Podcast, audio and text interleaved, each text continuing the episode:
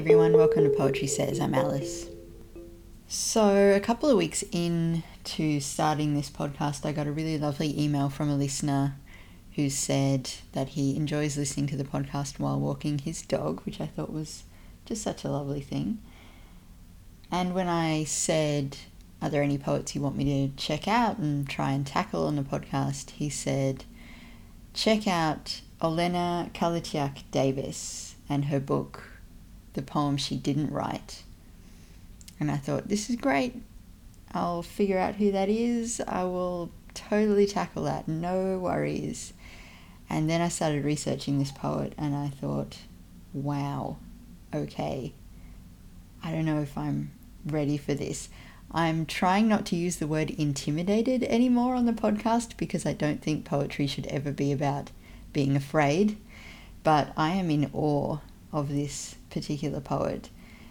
I've been looking around for ways to contact Elena online, not having a great deal of luck. But if you're listening, Elena, you're pretty amazing pretty amazing. So, I also wanted to record this episode as a bit of a follow on to my episode on getting into poetry, just to use this as an example of what the process is like, if there is such a thing, of finding a poet and trying to approach work that you don't immediately understand and what the steps might be if if we could if we could put steps around this process, what those steps might be to kind of getting comfortable with a new poet. So I'll walk you through what I did with Elena's work, and perhaps that'll be useful to people who are diving into the work of new poets.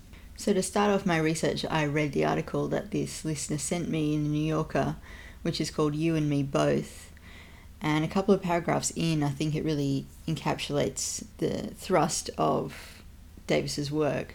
It says, Poets live casually among masterpieces of their art.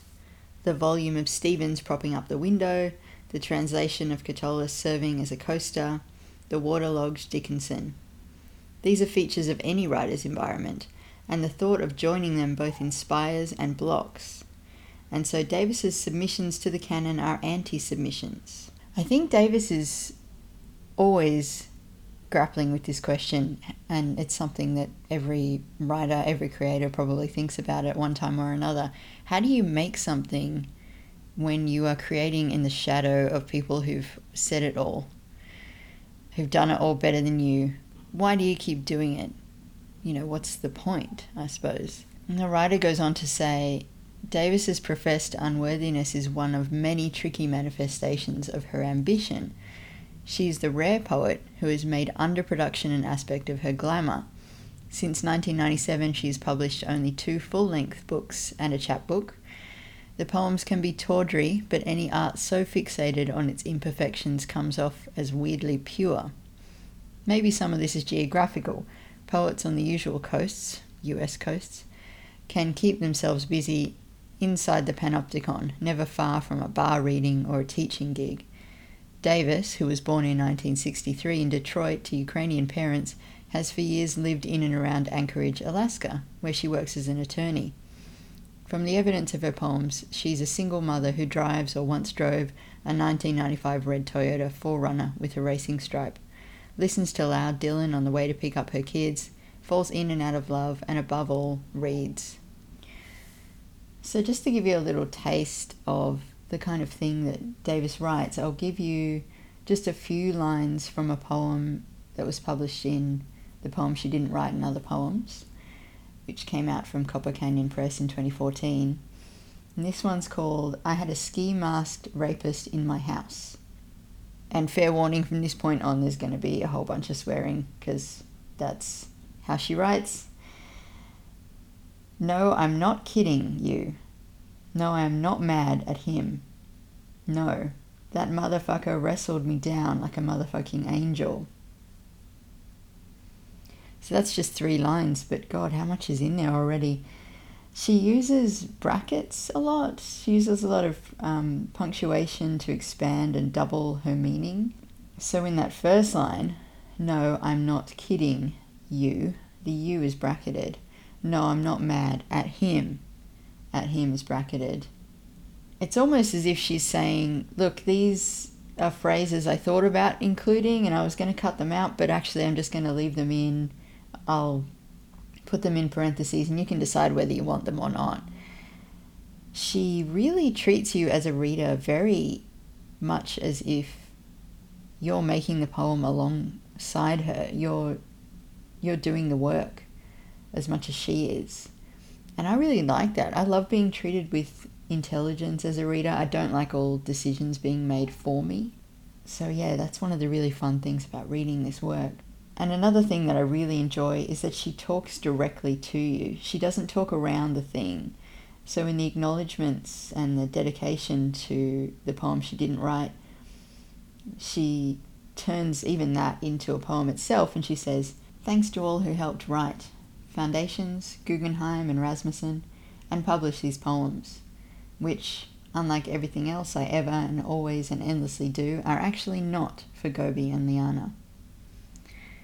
I think Gobi and Liana are actually her daughters, and you would expect a poet to dedicate a book to maybe a partner or family members, but I love that she's saying, actually, you know what? I've I've dedicated a lot to my family, and uh, this book is not for them. She's always doing that kind of thing, it seems. She's always taking it and, and just twisting things in a new direction. And particularly in the title poem, the poem she didn't write, it's just a gigantic middle finger to the poetry establishment. Here's a couple of lines from it. The poem was somebody's thesis and somebody else's dumbest joke. It made literary terms like and obsolete. It made literary theories like and sounds stupider than ever. So she's got absolutely no patience for people sitting around wanking on about poetry. So she would probably hate this podcast, um, which is totally fair enough. Yeah, I like that she's undermining things. I think that's that's really fun. I think there's room for a lot more fun in poetry in general. But she doesn't seem to really care if you love her or if she does care, she seems to kind of hate herself for that. She doesn't respect any poetic authority um, and any that she might have some respect for, she still undercuts. She's railing against anything that can say, This is good, tick the box, you win, here's a fellowship, here's a grant, you've written a good poem, quote unquote. She's she's just constantly wanting to undermine that kind of thing. It seems. One of the reviewers who is quoted on the book, David Rivard, said, "Davis has made herself herself, a thing few poets seem to be inclined to do these days. For that alone, I bow in her direction." And this kind of brings me to a response to the Getting Into Poetry podcast that I had from the friend of mine who suggested the idea, looking at how you get into poetry in the first place. And, and in that episode, I said Robert Frost is a really uncool poet. So if you want to, if you want to study somebody who has some some cool points, just maybe don't start with Frost. And he wrote he wrote back to me after the podcast came out and said, "What do you mean he's uncool?" And I realized how ridiculous that statement was because, as if there's such a thing as a cool poet, as if there's such a thing as an uncool poet. I mean, come on, get a grip. Um, but yeah, I wonder if there's something in that in terms of what um, David Rivard is saying here. Few poets seem to be inclined to be themselves. Is there some kind of unspoken coolness that poetry is bending towards a lot of the time, and people like Davis are pushing back against. Just as something to consider, I would invite you to have a read of Davis's post on the Poetry Foundation's blog, Harriet. This is a post called Are Poets Bad Motherfuckers? And that's written in all caps, followed by about eight question marks. It was posted back in 2008 and it is it's not even a rant, it's like a ramble. It's like uh, a transcript of her internal monologue. It's kind of amazing. really, in, in so many ways. It's amazing that in a forum like Poetry Foundation, where everything's very serious and, well, seems to be a lot of the time, she's written this piece which is all like, well, let me just read a little bit for you. So, although this isn't going to capture the mix of caps and crazy punctuation that's happening, but she says, Despite my current lack of poetry um, product, I actually do feel that I did, was, am doing all those things as a poet and not as an underpaid part time lawyer or underpaid part time capitalist. Jesus, trying to cash in out my divorce retirement fund, or even an underpaid full time mother. Well, insert big argument with self, ex husband here, etc you guys have been talking about stuff that I really like, like music and people saying, God gave me a gift, motherfucker. It all suddenly just makes me want to pose the question are poets bad motherfuckers or not? Forrest and Travis, are we living our lives differently, better, or are we just making stupid poetry moves? Good question. Very good question. That I don't think in the eight years since that was written anyone's answered particularly well. But um, look, all I can say is go and find yourself a copy of the poem she didn't write and other poems. It's a book really worth having. It will challenge you and it will it will definitely make you feel uncomfortable at times, but I think that is a good thing and I think it's good to be knocked off balance regularly when it comes to poetry. So back to this question then of how do you approach a new poet? How do you start reading work? from somebody who you've never heard of before, somebody's recommended to you, or you've just come across someone, their work starts to speak to you, and you think, I want to, I want to know more about this poet, or I want to understand this poem better. What are the the steps to take? I really want to try and break this down, even though this is different for everyone, and everyone's got their own process. This is just kind of what I do, and maybe it'll be helpful to someone to to try out. So with Davis's work, what I did first was I just scanned. I just started with her name in Google and just started kind of traipsing through a bunch of pages, bunch of different poems on different websites, reading little bits of them. I was not reading complete poems at that stage. I wasn't trying to look for any particular meaning. I was just kind of just scanning through until something started to click with me. Um, yeah, I wasn't being precious about it at that stage.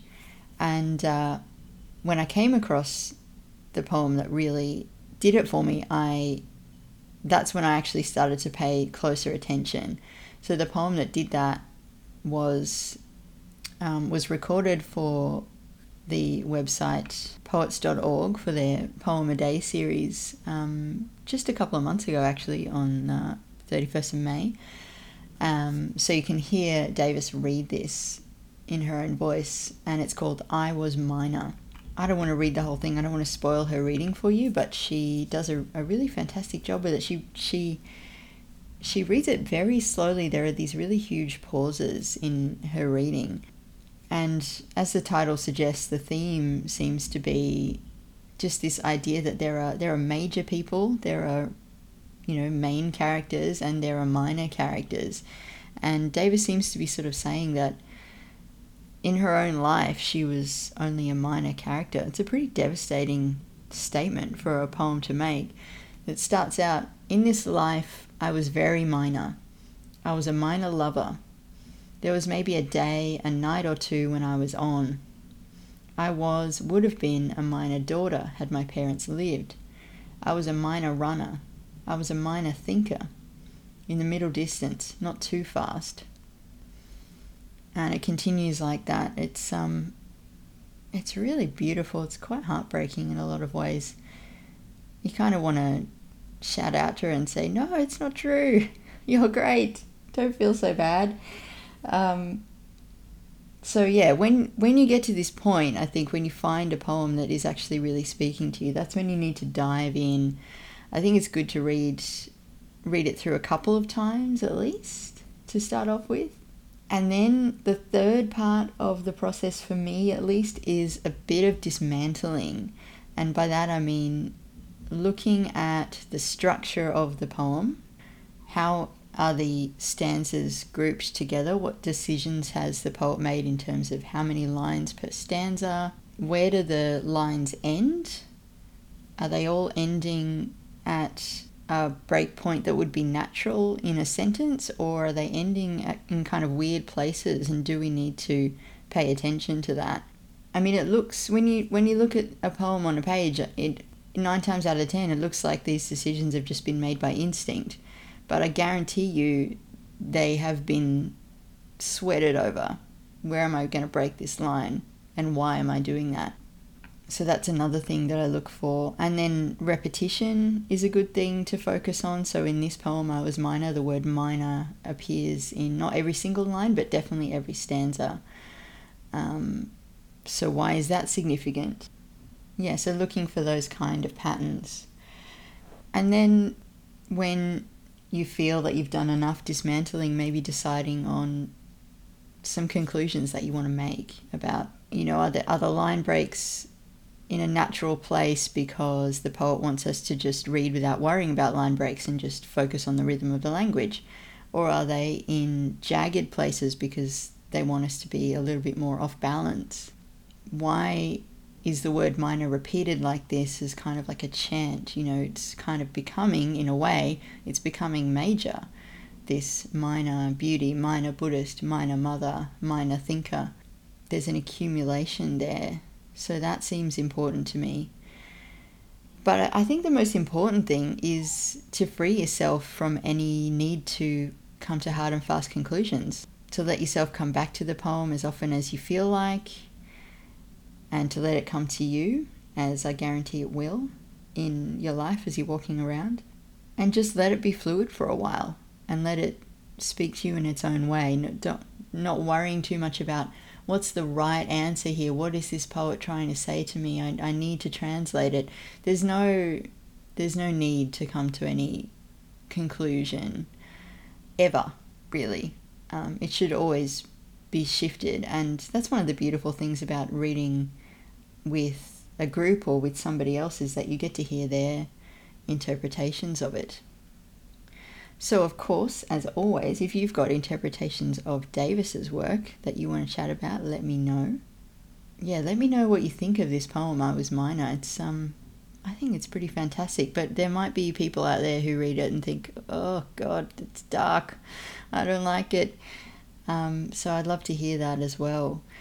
So yeah, chat to me on Twitter at Poetry Says and find more episodes at poetrysays.com. Thanks for listening, everyone.